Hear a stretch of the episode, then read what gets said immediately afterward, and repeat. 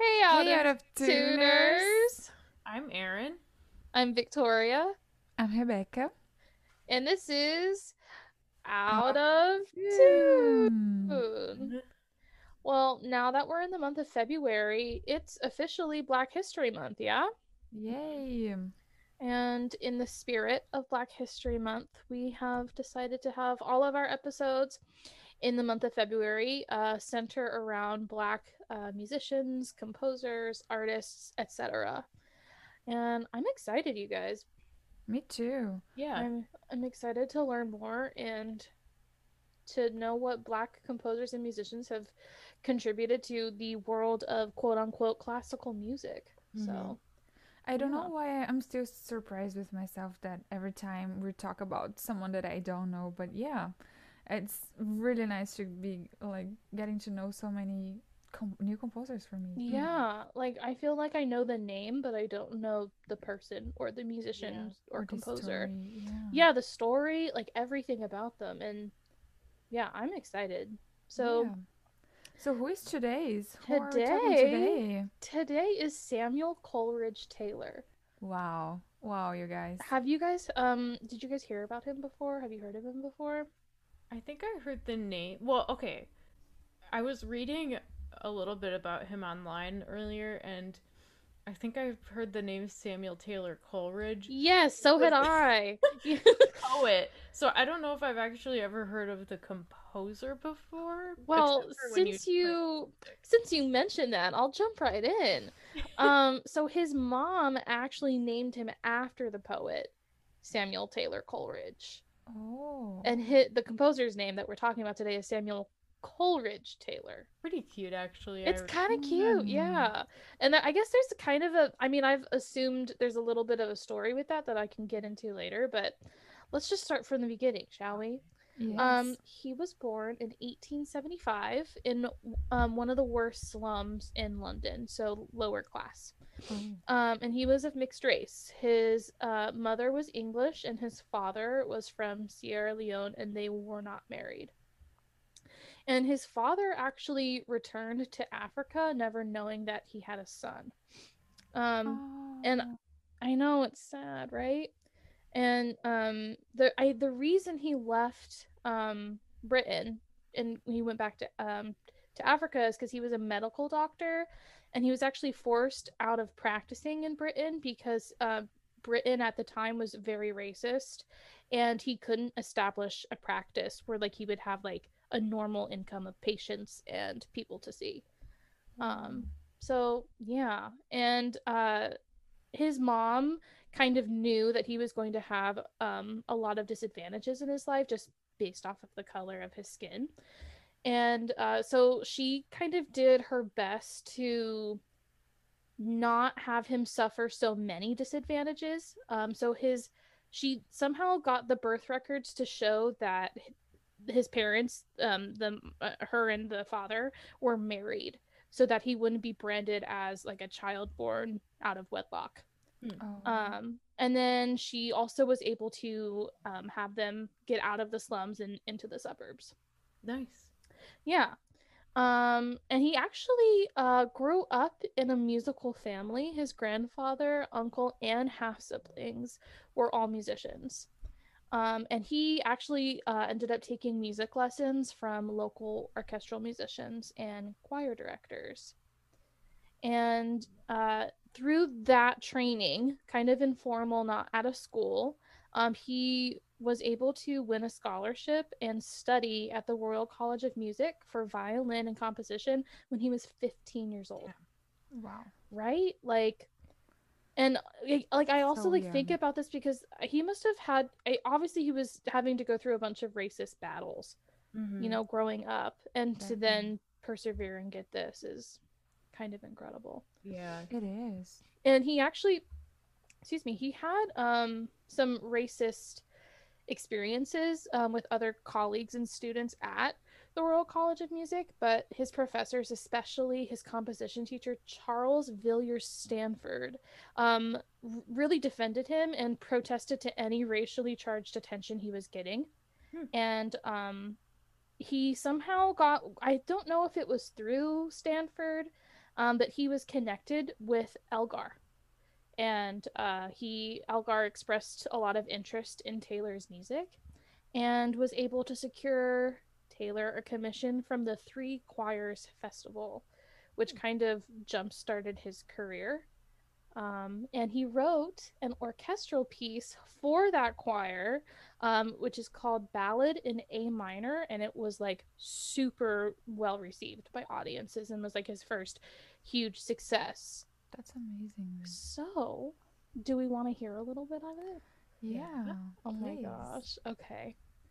now, it's really good. I think maybe let's listen to like a minute Okay. if that's okay with everyone. Mm-hmm. It's just too good to have like 30 good. seconds. Yeah. Okay, so this is Ballad in A minor.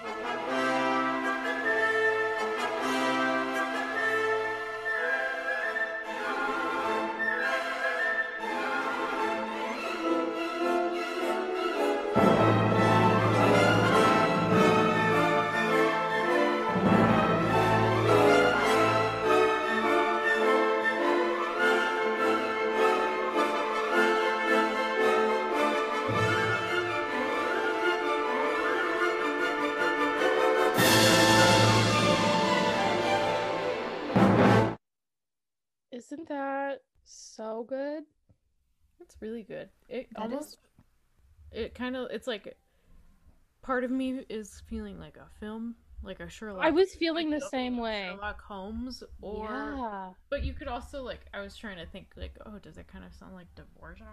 Like, can I picture it in both of those worlds, like symphony world oh, plus like, yeah. our movie music? I don't know. I was just thinking, but it's very good music. And also like what a way to like debut. like right? as like a first time composer who's like commissioned by the, for this pe- like it's just kind of wild. Yeah. Um it's Yeah. really good. I suggest everyone go listen to the whole thing. I think it's like 12 minutes in length, so it's not I mean it's not long. I definitely pictured myself playing. It would be so fun playing this with So good to orchestra, play. right? Yeah. Ah, Um so yeah, and also got to play that whole minute to get those royalties for those artists for that Yay. orchestra, right?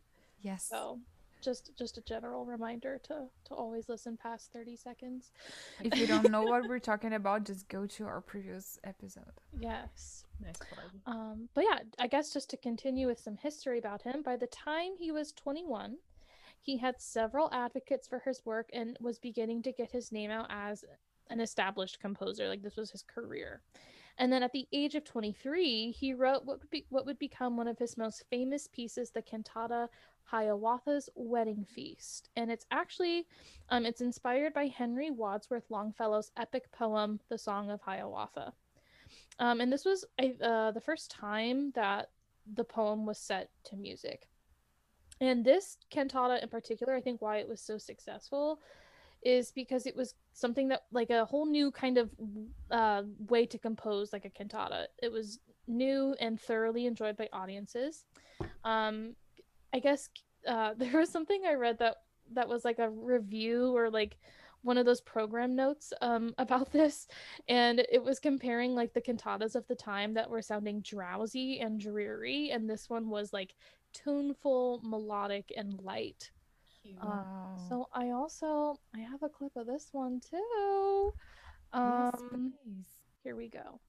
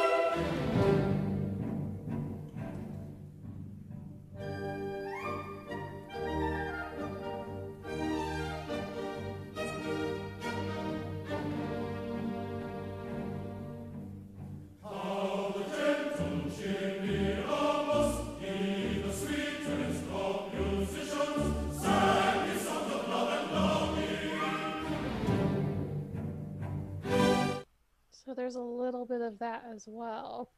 It's just so nice.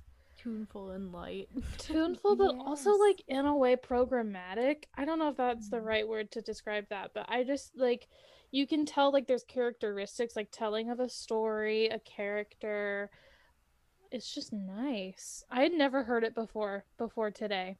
So um that one is also it's a little longer. I, the first section is like 17 minutes and then there's like I think there's like three sections of it. I'm not sure of the form of the cantata, but um yeah, I also suggest everyone go listen to that as well. Um so then around the time that he had this huge success with his cantata, he married a woman named Jessie Walmisley, who was um a former student of the Royal College of Music. Um and she I think left like like a couple years in like 1893 she had left the school and they married um in 1899 and she was actually 6 years older than him so not too not too scandalous but you know a little cute um and at first her family objected to their marriage and then eventually like i guess gave in and attended their wedding which was a huge thing to happen back then Wow, that's nice. yeah. Um and they had two children. They had a son who they named Hiawatha, just like the cantata, and then a daughter Gwendolen. And both of their children had careers in music. Hiawatha adapted his father's works, and then Gwendolen actually became a composer. She like started composing when she was really young, and then also she became a conductor composer just like her dad. Wow. Um, and you can actually read about her and hear her stuff. She has a different name. So her professional name is Avril Col- uh, Coleridge Taylor, which I guess I think Avril was her middle name. Hmm. So yeah. Uh, and then, so due to his success with uh, Hiawatha, which is about a Native American, he uh, toured the U.S. three times. And in 1904, during one of those tours, he was greeted by then President Theodore Roosevelt at the White House, which is also like huge. And then as I'm reading more about his like tours in like the US and stuff, he actually thought about moving to America because his experience of uh, of racism in Britain was much worse than what he experienced here in the US. Oh. And I guess I never really knew that Britain had such a huge racist problem back then. I didn't know that. I was gonna ask about that because I would have imagined the U.S. was so much worse. And it- Apparently not. Oh. All of these things I've been reading is that like it was much bigger of a problem in Britain. I mean, obviously it was a huge problem here, but it was like really deeply seated into their society. Uh racism as it is here still today. But ap- he and he, there's like something about it. He like talks about it. I uh, I was it's in one of the things I read that he actually thought about moving here because it was like his experience here was much better with racism than it was back home. I wonder if it could have been like he was only, I don't know. I, I mean, maybe It just is like so interesting though. Like they, I mean, he was like a kind of a famous person at that point yeah. around. So of course people weren't gonna treat him well. I mean, that being people could treat him badly. I don't know. It's just I wonder if he got a better treatment because he was already known when he came over here. Could be. know. I'm just skeptical because the U.S. I know was is still bad and it was Yeah. a hundred years ago. Yeah. I don't know. I, I was really intrigued by it too. I was like, I need to I want to know why Mhm. have such a huge problem. I didn't realize that Britain also had like this huge terrible problem with racism. A hundred years ago, and even we don't know to a certain extent. Again, just because like our public school, you know, they just kind of like they're like we "Oh, only get like the we're the heroes history, Yeah. which is wrong. yeah," and I just um, have no idea how it was in Britain.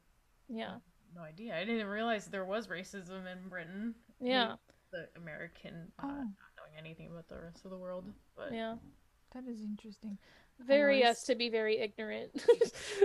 the Americans don't know about anything else, but yeah. So, and this actually brings up mm, like the next part of this history I have of him, because he uh, started to be referred to um, in 1910 as the African Mahler, after he conducted in New York, and apparently he received that like label title whatever um from the orchestra musicians Hmm. um because i don't know if this is true now that i'm saying this but didn't mahler conduct the new york phil at one point Let's Hmm. see.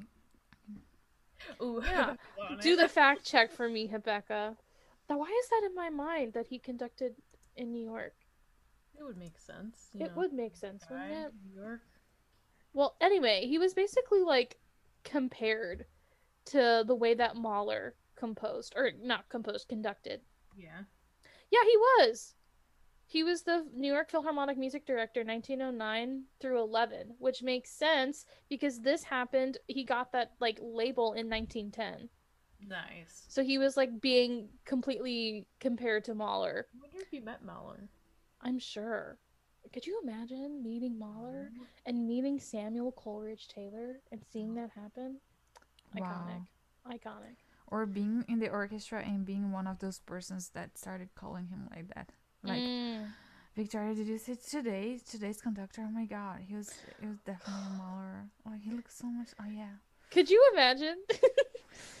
oh my gosh. But and that kind of brings up it was the w- the way of his like personality, I guess, when conducting, but then also because he was most interested, and I think he made it known to his colleagues and peers that he was most interested in African music and his own heritage. And this actually leads to me talking about the 24 Negro Melodies, which is a piano cycle that he composed in 1905.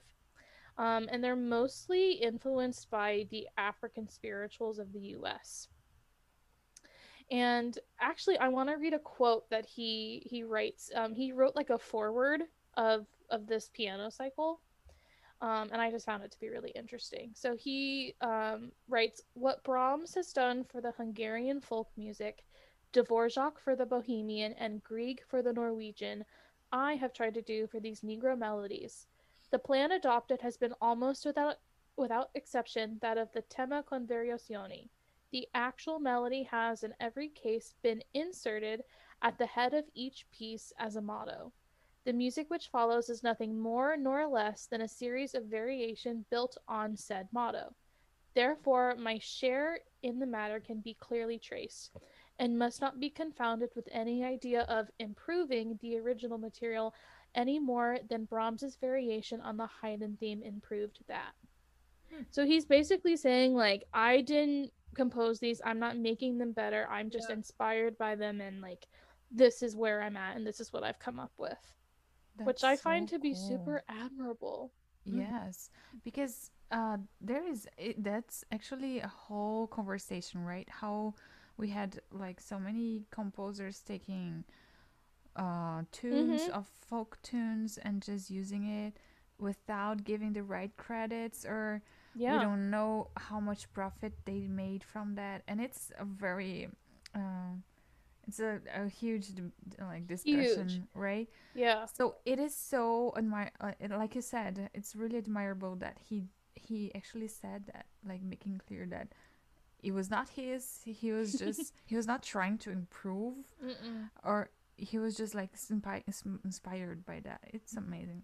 And I also like I also have this feeling of like, oh, like he wants to do what he thinks that like Brahms, Dvorak, and Grieg have done for their heritage and culture.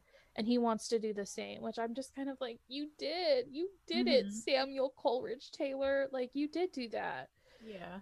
Um, and so I actually have two different versions of um one of the melodies. Uh, I have his version, so I chose Deep River because that's actually a spiritual that I recognize and I know the tune to, Mhm. and I feel like some other people would probably would probably recognize it as well. So I'm gonna play the piano version, like Samuel Coleridge Taylor's version, and then I'm gonna play a different arrangement of it after that.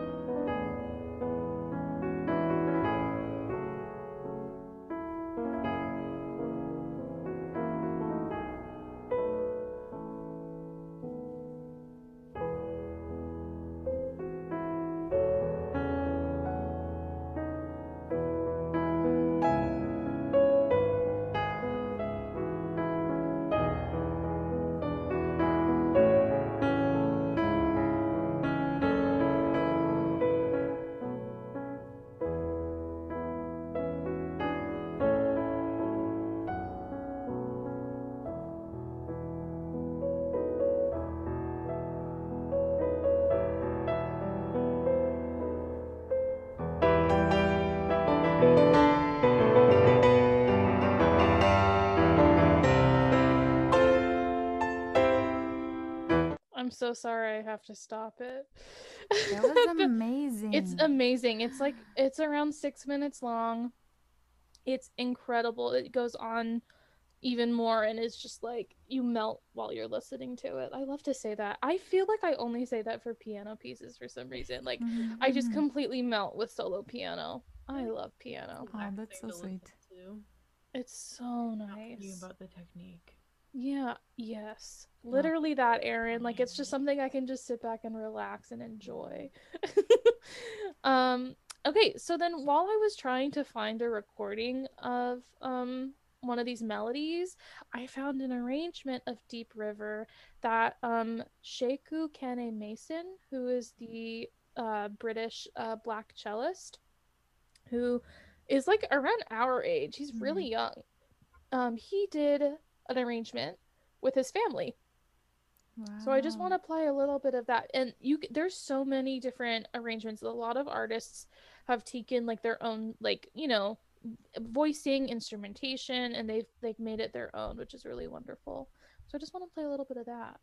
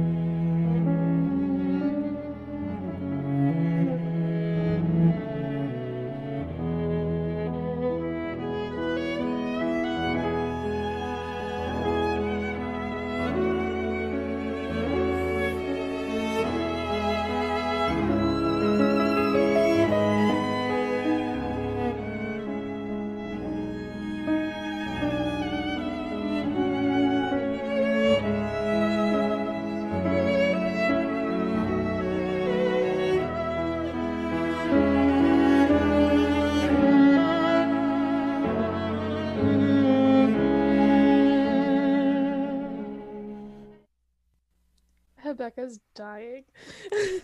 I'm so sorry, but Isn't it? um, I just love music. oh my god, that Yeah. when that cello came in, He's I amazing. died. He is amazing. I actually this like when I saw this recording and I listened to it and I again melted. So I guess I don't use it for all piano music. I just yeah. Um I was like I want to do an episode on their family because Oh my Yes. God. They oh are god. They are incredible. And that is the uh Kanneh-Mason like trio. It's like his siblings. Okay, I have to play this. I'm sorry. Yes, no, But- I it's so beautiful. So beautiful. Oh my god. I I was almost crying right now and my hand is shaking a little bit. I It's- really loved this. I I need to listen to the whole thing. there's so much emotion in their playing and also the way that they just I don't know, I feel like Samuel Coleridge Taylor would be like, Yes, this is what I meant. Like, you know how he was Mhm. talking about like it's not improving or you know what but like just Mhm. making the, the the theme your the melody your own and I love it. I'm obsessed with it. Oh. So I think that's uh, that's one thing about every composer, right? Um, like they're proud of, uh, they would be proud of anyone who like be drawing uh, inspiration from them.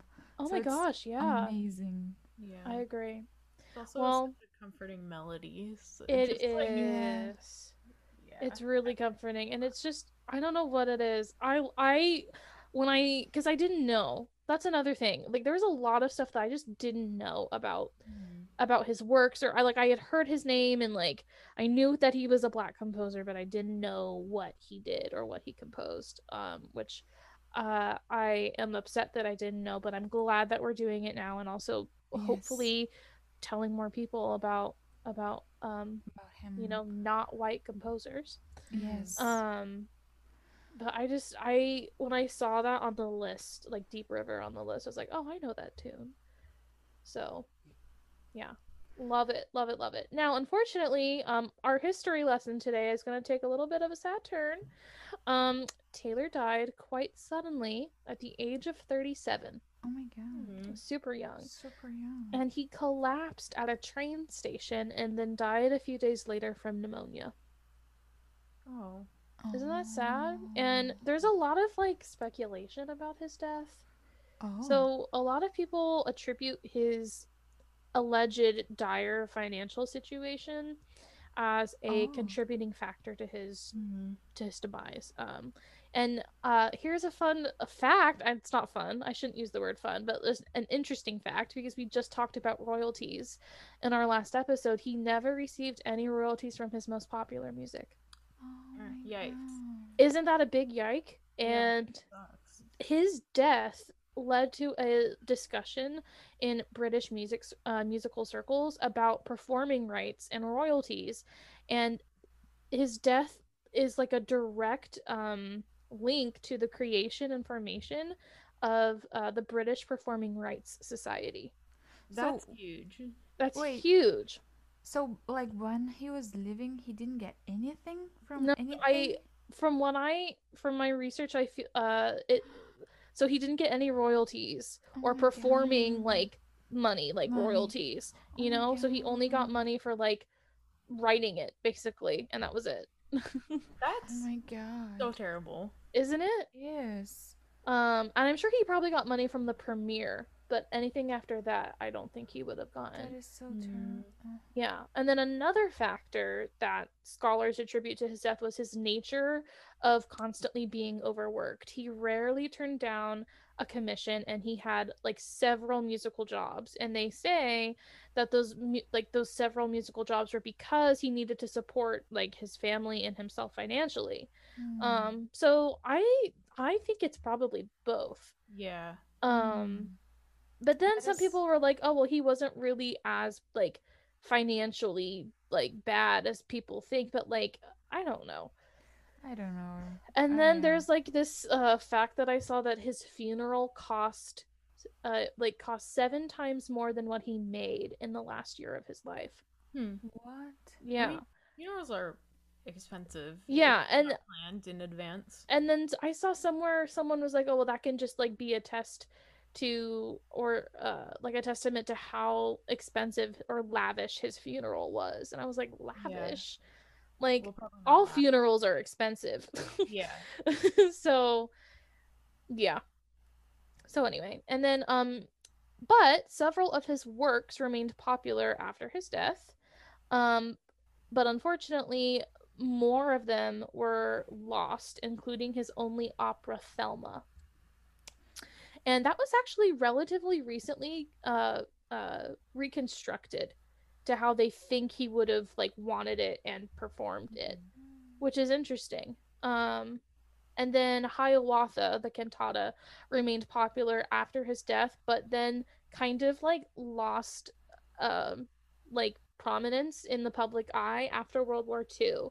And it's not due to like any racist reasons. Um, it's because there just weren't enough choral societies after World War II that could actually properly perform Hiawatha enough for it to like remain in like the public like performance eye kind of thing.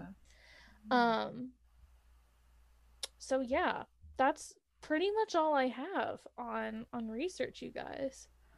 Um Very. Thank you so much, Victoria. thank you. of course, this was really fun. I was just I don't know, I'm really excited to have this like, you know, Black History Month series on our podcast. So I was like really diving in and and getting to know um Samuel Coleridge Taylor. Mhm. Now, before I ask what we make maybe could learn from him, um I have two other pieces I want to play by him.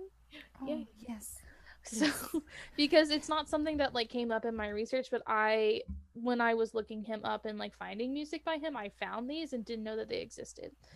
So the first one is a piano quintet in G minor, and this is the first movement.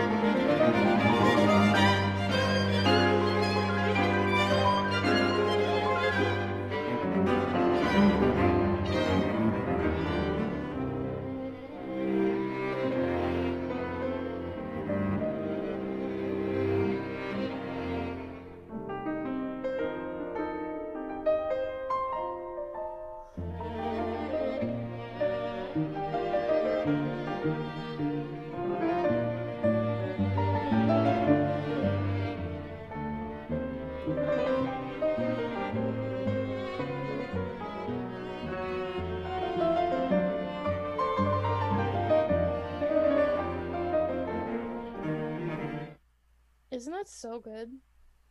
It is Yeah. amazing. When the was, was it whole octaves thing? Oh my god. Mhm. I just like the really big grandiose scale that the piano does, and and then like it. Ugh, it's It so good. I just want to play it. I I feel like playing it right now. like, Yes, I've also like I've never. Why have I never heard it? Like that could be. Why isn't that standard rep? Like I don't Why? understand. Like it's obviously like people are recording it. Like it exists. I don't. Not like we have a ton of piano quintets to choose from. right? Like come on. Right. Okay, now the next piece that I want to play, because I'm a violinist. I'm sorry, Aaron. He has a violin concerto in G minor, another G minor piece. Cool. Um, so he must. I don't know. He must have like G minor, and this also is um the first movement. Now I do want to play a specific part because I am that person. And did I listen to the entire first movement? Yes. Um, so I want to play the um cadenza for you.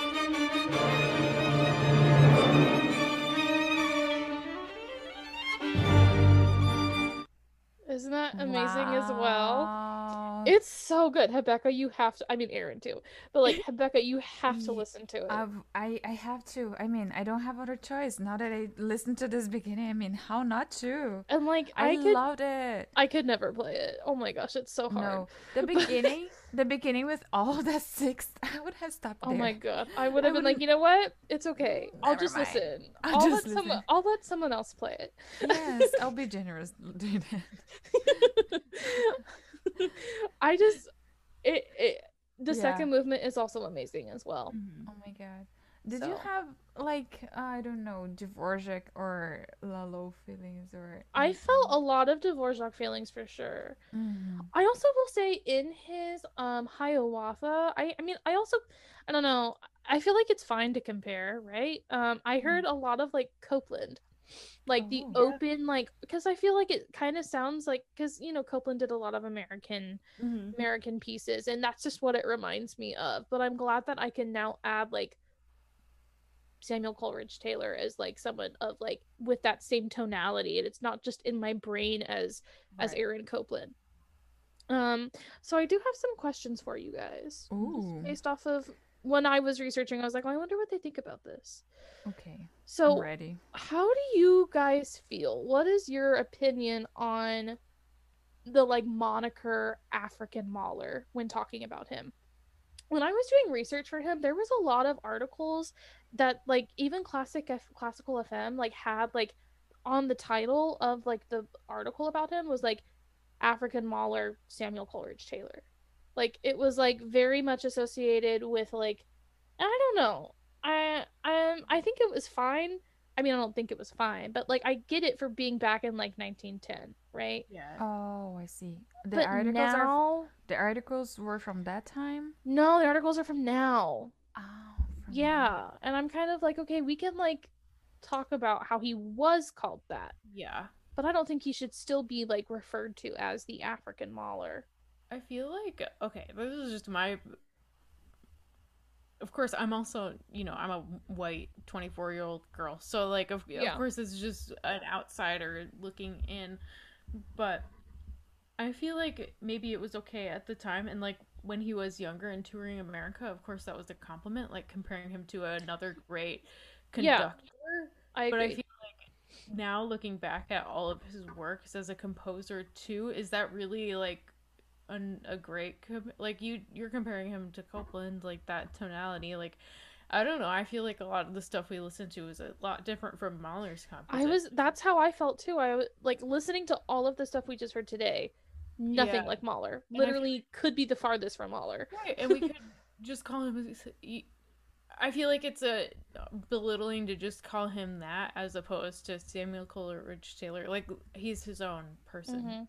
Yeah. He's not just an African. Like, no, I, I can see why they would have called him that again back in the day, and it makes sense, you know, if, if you like For I've looked at- historical context, it makes sense. yeah, and I've looked Yeah. at some of my classmates and been like, oh, you're like a baby Doctor, you know, like you're Yeah, you're totally. version of your teacher. So like I I get that, but also now looking back, he's just Samuel Coleridge Taylor. Like that's who he Yes. is. Mhm. I totally agree with you, Erin. Like back then, okay, but now Not really. it he has his own personality in his music. Yeah. We even though we compare like some aspects of it to other composers, he Mm. has like when he when he started that the last this last piece uh, we heard, I was like, this is so him. I haven't I haven't heard anyone like with this feeling.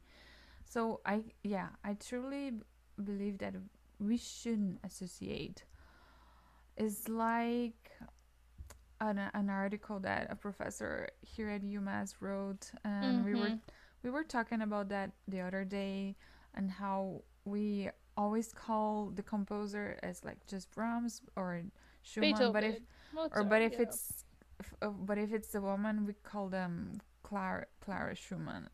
So we should start naming or at least as the article says we- we should consider naming all like for the first and the, se- and the second name. I think this is like a similar this aspect. is this is I was about to say like we Yeah. keep like I feel like when we talk about I've been calling him Taylor in with like in the podcast but it, I Mhm. will admit it feels kind of weird because I'm like oh like he's Samuel Coleridge Taylor like we Mhm. say his whole name yeah. and it felt when I was even like writing up some of my stuff like I was like I can't like say Samuel Coleridge Taylor the entire time that's ridiculous Yeah. but then even Mm. as I'm like saying like Taylor was most interested in blah blah blah or you know what I mean and it's like wow I don't know why that was so weird to me at first Mm.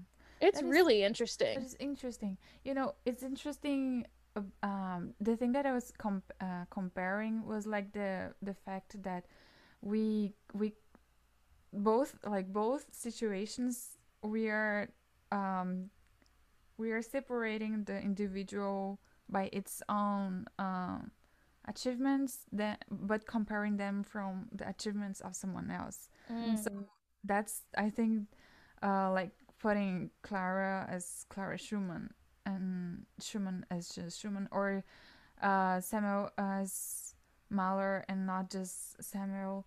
So I think that is like one aspect that I was saying. But I totally agree with you. It feels awkward to like just call someone like oh it feels weird for for just to call him Taylor it is very long and uh, like in our daily life we never call each other like for the whole name Mm-mm. right Mm-mm. but yeah. But what about okay maybe in a conversation not but like writing academically maybe? Or Yeah. maybe or maybe what about calling for the first name? Is it that weird? I don't know. Samuel? I uh, but I will say like I would like I felt like even kind of because I feel like I we always refer to him when I hear people say his name it's the whole name Samuel Coleridge Taylor. Oh. And I was calling him Taylor here in a lot of different and I hadn't said it aloud yet. Like you know what I mean? Like I had been writing it Mm. down for my for my research of like what I was gonna say, and I it's just something interesting that I felt, and I Yeah. I'm glad you brought it up because it it is I don't know it's so bizarre, but yeah, why don't we just call Clara Schumann Schumann or C Schumann and R Schumann just to make sure that we know who we're talking about? Right. Yeah, but I think even though if we were in a conversation about Clara Schumann, we wouldn't have to. We we wouldn't know that we were talking about her. We wouldn't have to say Clara Schumann all the time. Mm, So we would be like, yeah, this Schumann. Yeah. Oh yes. Yeah. mm, that's You true know, too. Yeah, for sure. because we're we're already inside that subject. So, Yeah. but that is very interesting. Like when I first read the article, I was like, oh my god, yes, that makes so much sense. But then the next the next second, I had already like came back I, with my Mm, my mhm. back old ideas, and Yeah. it's hard to just um, get rid of that. But I think here we are to I know. educate ourselves. So I love it, you guys. I'm Yeah. so obsessed. Um, okay, so my next question is one that Aaron brought up um Ooh. a couple episodes ago was what can we like learn from Taylor? I'm gonna say his last name. What can we word what can we learn from Taylor? I I was really interested when I read about his background, just like Mm, you know, only having a single mom. I mm, don't know. I mean, to me that I mean, I'm a child of divorce, so it, it kind of hit home. Normally, you don't read about that. It's normally like That's true. Like, "Meh, mom, dad, kids, Yeah. blah blah blah. Even you know, not to say every family is perfect back then, but I just thought that was interesting in how they were able to overcome so much. And his mom was pretty crafty, helping him Yeah, out. she, I mean she really thought about like she really like I she understood and knew that it was he was gonna face challenges in his life. hmm Yeah. So that uh, really, I don't know. I just thought that was hum humbling to read. I don't, not humbling, but like it created a unique connection, mm-hmm. and that's really interesting to read. Mm. Um, also, I don't know. He just seems so like ahead of his time almost, and giving that little disclaimer, like I'm not trying to improve these melodies. I was just inspired by them. Like that that. is like that's of- so telling like it's so like yeah. almost liberal like you know like like liberal minded uh but yeah. that like thoughtful thoughtfulness and caring before you Mm. put something out into the world i really like that. I think and then i think i wanted to add on i don't think i mentioned it because i feel like with these like with the 24 melodies he he was a really big advocate for pan-africanism which was um wanting to unify and uplift native africans as well as those of like the african diaspora and i think he Mhm. he he succeeded in that Yeah. um for sure um and so i it just brings me back for some reason the the his like want and to to be like brahms dvorak and grieg for their respective cultures for some reason that speaks to me so much um not because i have a similar situation but just because i just that is i don't know it's endearing to that he even wrote that you know and he was wanting to be to be that type of person but for african heritage Mhm. um and i think for me the biggest thing that i've learned through reading about him and the research is like um to not let people tell you your worth you know wow.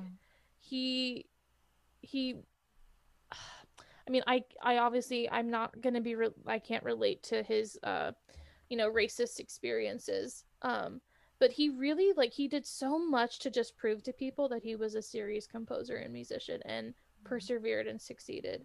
And so i think that lesson and and and thought can also i mean that can translate to us. It's just you know don't let people tell you your worth.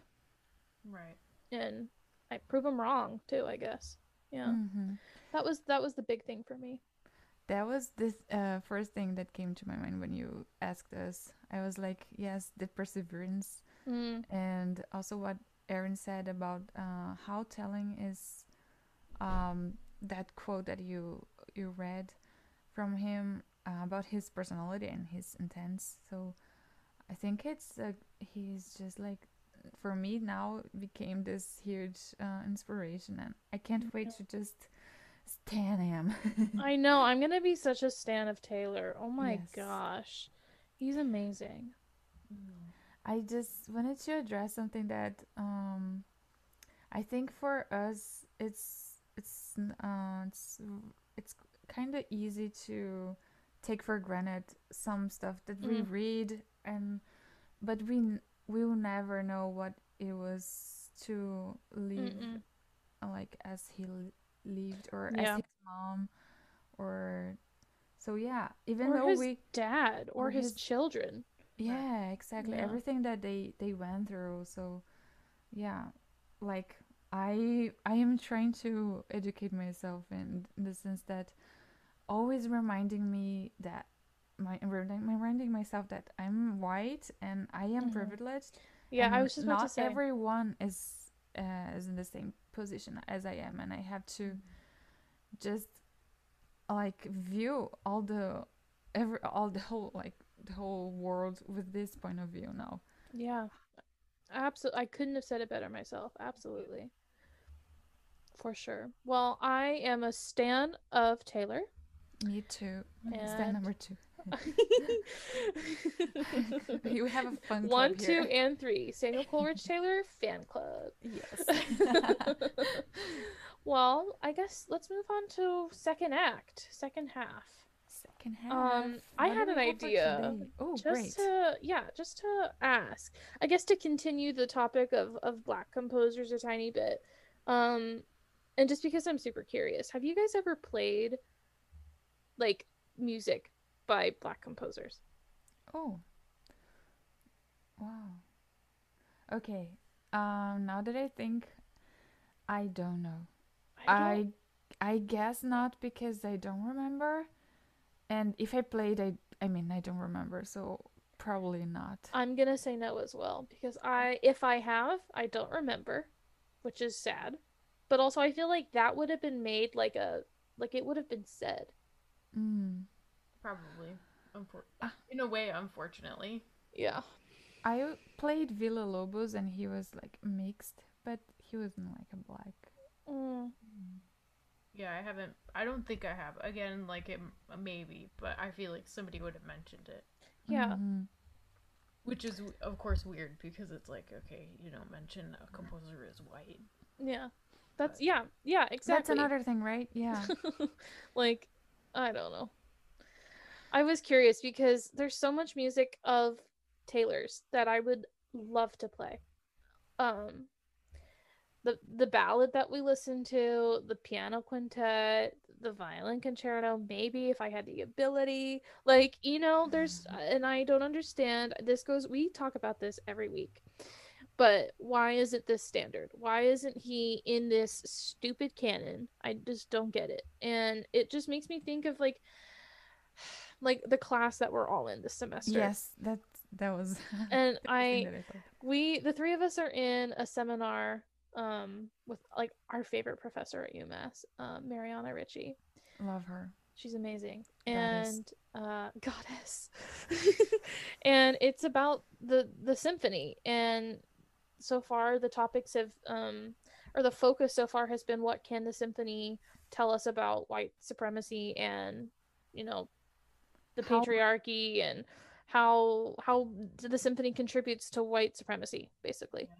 Um and I never thought how related they were until this week. until so we this had week. we had Yeah. like two, this week was the first week of classes and it's been mind blowing. It has I there's every every class we've only had two classes. I'm saying every class. The two Every- classes that we've had, I am sitting there and like my mouth is dropped open in my mind because I'm not actually gonna do like that'd be like weird if I was just on Zoom like um, but I I'm mind blown every time we have a discussion about the articles that we've read and And one thing that you mentioned that uh, came to my mind uh, about the cl- one of the discussions that we had on classes, like why isn't he on the canon? And then it was one thing that we discussed on Wednesday, right? That Mhm. even though he wa- he were he was he was yeah he was in the canon, it wouldn't solve the problem. Mm-mm. It wouldn't, Yes, and yeah, and it wouldn't. It wouldn't make the situation better or racism just. it's so frustrating though, isn't it? Like Yeah. it is.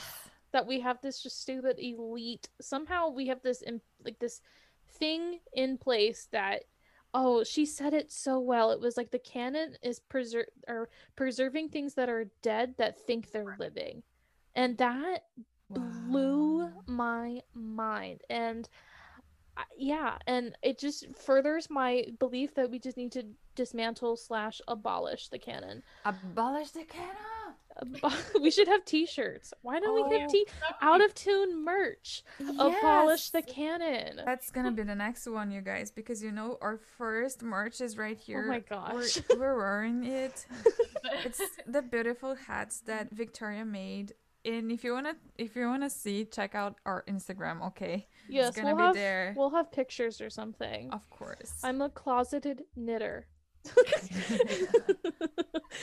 um but yeah i just i'm loving the class i'm loving having you have seeing you guys also like not just in like podcast time but also like in class time which is a lot of fun It's been great. and every time something is said or something's funny like i look at your faces on the zoom and like you guys don't know that i'm looking at you but i'm looking at you I'm looking at you too. So you guys can wait for next week's. We're gonna probably come with more ideas from this class. So yeah, and i i knew after the first class that it was going to change my life I know. i me too. it has made me question so many things and how classical musicians specifically i'm going to say white classical musicians are conditioned to think Yes. um and I Yeah. it's very interesting because uh I don't know. I actually I can ask you guys. What do Yeah. you think about uh this whole thing in Brazil? Because I I- would presume that you would you would think that in Brazil is different, but it's exactly the same thing. is it really It's exactly the same thing, Huh. which is for me is even worse. Is even dumber. I don't know because we are uh against we are going against our own culture our own like our own Hmm. roots yeah. doing doing that. Uh agreeing with the canon agreeing with the white white classical supremacy. Uh so yeah. Anyways brazil it's not brazil is not better. I don't know why i would have thought it would have been different.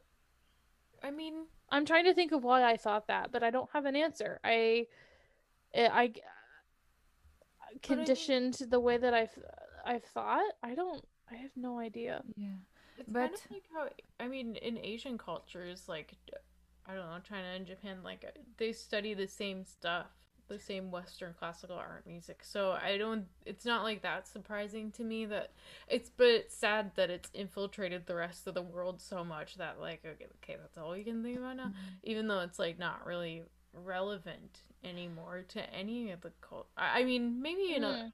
I don't. I have no idea how other countries.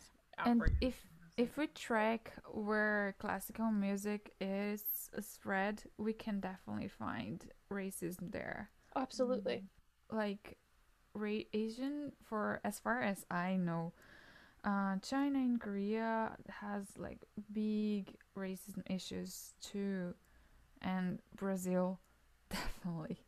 Too um doesn't it just be like how did we get here? Like yeah.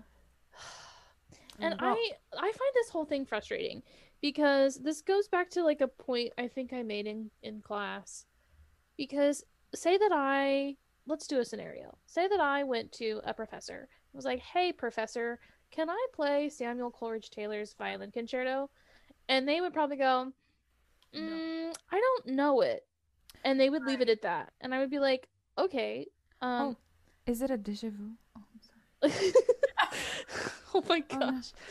That's so funny rebecca. But like yes but like it that that has happened to me Mhm. on multiple occasions. But and there and with new music or with like a composer who is dead for a period of time like they're not living anymore and it's just oh i don't know it I, that's not standard repertoire. Or with new music it's like oh i'm unfamiliar. But like in my head i'm like that's the whole point of this like True. i want to play something that has is not standard repertoire because that is we need to that's the whole point of like getting out of this elite canon weirdness that we're in. I just don't it's so frustrating. And i feel like our our podcast and i don't know i when i was when we were in class i think i texted you guys i was like this class is like the whole point of our podcast Yeah. Yes. like it it, it is just speaking to my soul recently and i've and i keep thinking about it like every single day Me too. i keep I- about it I was talking to a friend. Uh, hi, Fa- Rafael.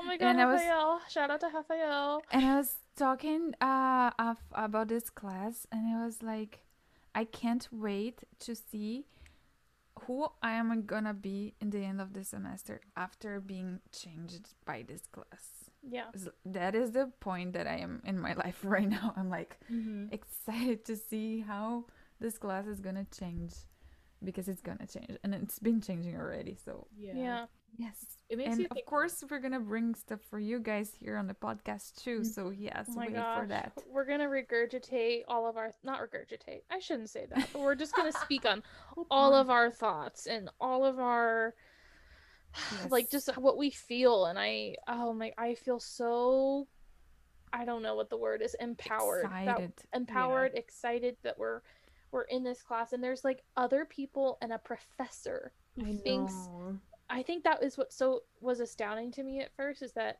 this professor is giving us these readings Right. like and and this is a topic of conversation and and why are things like this and it's just it's what we've been saying in diff- but in different words on our podcast and this mm-hmm. the class is at such a deeper level that I'm just like I am I'm in shock every single time It's so Yes. refreshing. it's so refreshing and but also frustrating because Of course. Like we want to do stuff but we can't like or i don't we're Our trying generation is gonna be the one. i I'm hope so some- I'm hoping we'll make some change, but unfortunately, it's probably gonna be like literally our like us, Mhm. like our actual generation, uh, which is so classic, right? Like Mm. we always get thrown all the BS that the past generations were like, oh yeah, single-use plastic, that's cool, and now we're like, no, wait, stop, the world is on fire. Yeah Yes. literally that's so true Yeah. Same thing I thing, just- except on a weird, different scale. it's just i i don't understand like i don't know i don't we can speak more on it in other podcasts Yeah. but i could go on and on and on Yeah, I just reminded of a question that I think it's perfect for this right now that Mariana did on, on the class and why are we here? So Oh at first at first I thought like I don't know why I'm here. I What know. am I doing here? and then uh, you said that in the chat and i went same and then Yeah. she- i think mariana did a sad face or something yes, a sad crying face. But then I thought, okay, actually I know why I'm here. We're here to change. We Mm. are the generation that it's gonna start to change or yeah. Of course, actually, I do, shouldn't say that. We're not starting because it started a, a, a long time ago. But yes, we're here to be like tools for this change and keep with this, keep Yeah. going with this change. yeah So yes, let's change it, guys. Let's re-educate. Uh, let's educate abolish the canon Let's abolish the canon. You can you can like check our our website with mer- merch and just kidding. our, we're gonna take a picture with our hats on and just Oh, say yeah. abolish the canon. Yes.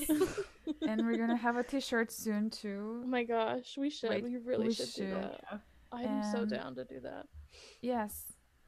So with that, I think I will say the word of the day. Oh my gosh, I'm so excited. So today I choose valor.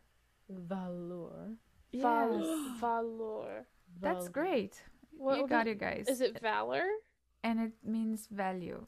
Oh, value. Value. Oh, I was not expecting that. Oh, I love that. Value. That's good. Know your worth, know your value. Yes. Oh my gosh, cute. I'm obsessed. Val- Well, um, Aaron, why don't you tell us how your tuning is, and then I'm gonna look up our musical history fact of the day because I forgot. That's funny. I've been called on by the teacher. no, I'm not the teacher. I just I need I need you to stall for me for. Sure. I know you're funny. no, my tuning was uh, all right. I mean, I'm gonna give it a seven out of ten, just like last week, because like overall things were good, and we started classes, so it was just like a change of pace, Mm. which is to me it always helps for me just to get back into the like I don't know too much work gets boring too much school gets boring. So I like uh, the changing period at least although it can be frustrating. But why it's not a perfect 10 is as we were kind of talking about earlier um, or maybe we weren't talking i think i talked about it off off recording but you know students umass decided to bring back uh, all the like 50% of the campus population and it's super frustrating because now all the cases of covid are Hmm. going up duh and it's And we're not even like this is like the first week. Like we barely finished. And now we get an email saying that the campus threat level of COVID is like elevated or something. And I'm just just like, frustrating because before when it was just like the few people like grad students and like other undergrads with few undergrads, yeah. Yeah it was like fine because it's all the responsible kids on campus but now it's all all the freshmen who are mostly i feel like in online classes and then what are they doing with the rest of their time going to target and partying and i don't it's Yes. just frustrating because now umass has put us at risk the responsible population of campus Mm. plus like the surrounding community which is just like sad i think it's an, a really irresponsible choice on part of the university and I agree. Sad. i'm like very d- sad. very disappointed because they were doing so good before Right? Exactly. Remember last semester in the podcast when we were like, "Oh, we're so proud of UMass. UMass is the, Yes. doing the right thing." And like And no quick no. Not anymore. we Yeah, take that- it back, UMass. shame Shame on you. shame, shame. anyway yeah so that's my tuning seven out of ten good but bad Love. Love. Great. Okay, well, let me just insert on this day in music history. Wow. um, I have two good ones. So, Arnold Schoenberg's first string quartet premiered in Vienna in 1907. All right. Go off. And, Aaron, another Shostakovich fact coming Yeah. for you. Wow. In 1957, Dmitri Shostakovich completed his second piano uh, concerto, Ooh. Aw. And and which is this a bop. was Everyone should go listen to that piano concerto. Um, it's so good. February 5th. February 5th, tw- uh, yes, February 5th in 1907 and 1957. Is that was that the right dates that I just said? Yeah. Yeah. I, I can remember dates. Yeah, there we go. Great. Um my tuning this week. Well, um very similar. Uh although I will say like I, I did I say before I don't remember 0 to a 1000 it yes. hit me like a like a ton of bricks or like a truck whatever whatever analogy works the best for you. That's how i felt this week. Um yeah uh went from like just chilling doing some work practicing at home to like everywhere. I know. All the time on zoom. I'm at the fac practicing. I will say a highlight of my week um is always the podcast always. However Rebecca and I started our rehearsals for our Moszkowski suite for Two Violins. And let me tell you, I was so excited to get out of bed at 8 a.m. in the morning for that day.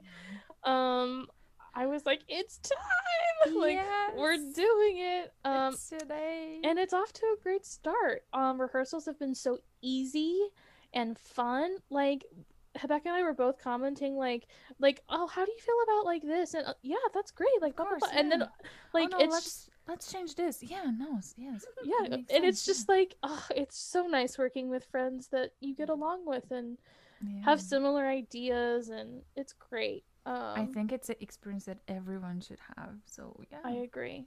So I'm gonna give it. I mean, of course, the COVID sucks, and like, ugh, I'm very angry and frustrated as well. I'm gonna give it a seven. oh, Not a terrible like first week to school. Like it was fine. Yeah. But of course, the world right now is a mess. So Yeah. so Yeah. I guess everyone is in a seven this week because Look I'm also in a seven. go. Yay! I think we Love share that. one brain cell.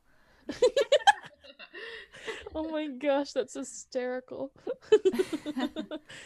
so my week was well pretty similar.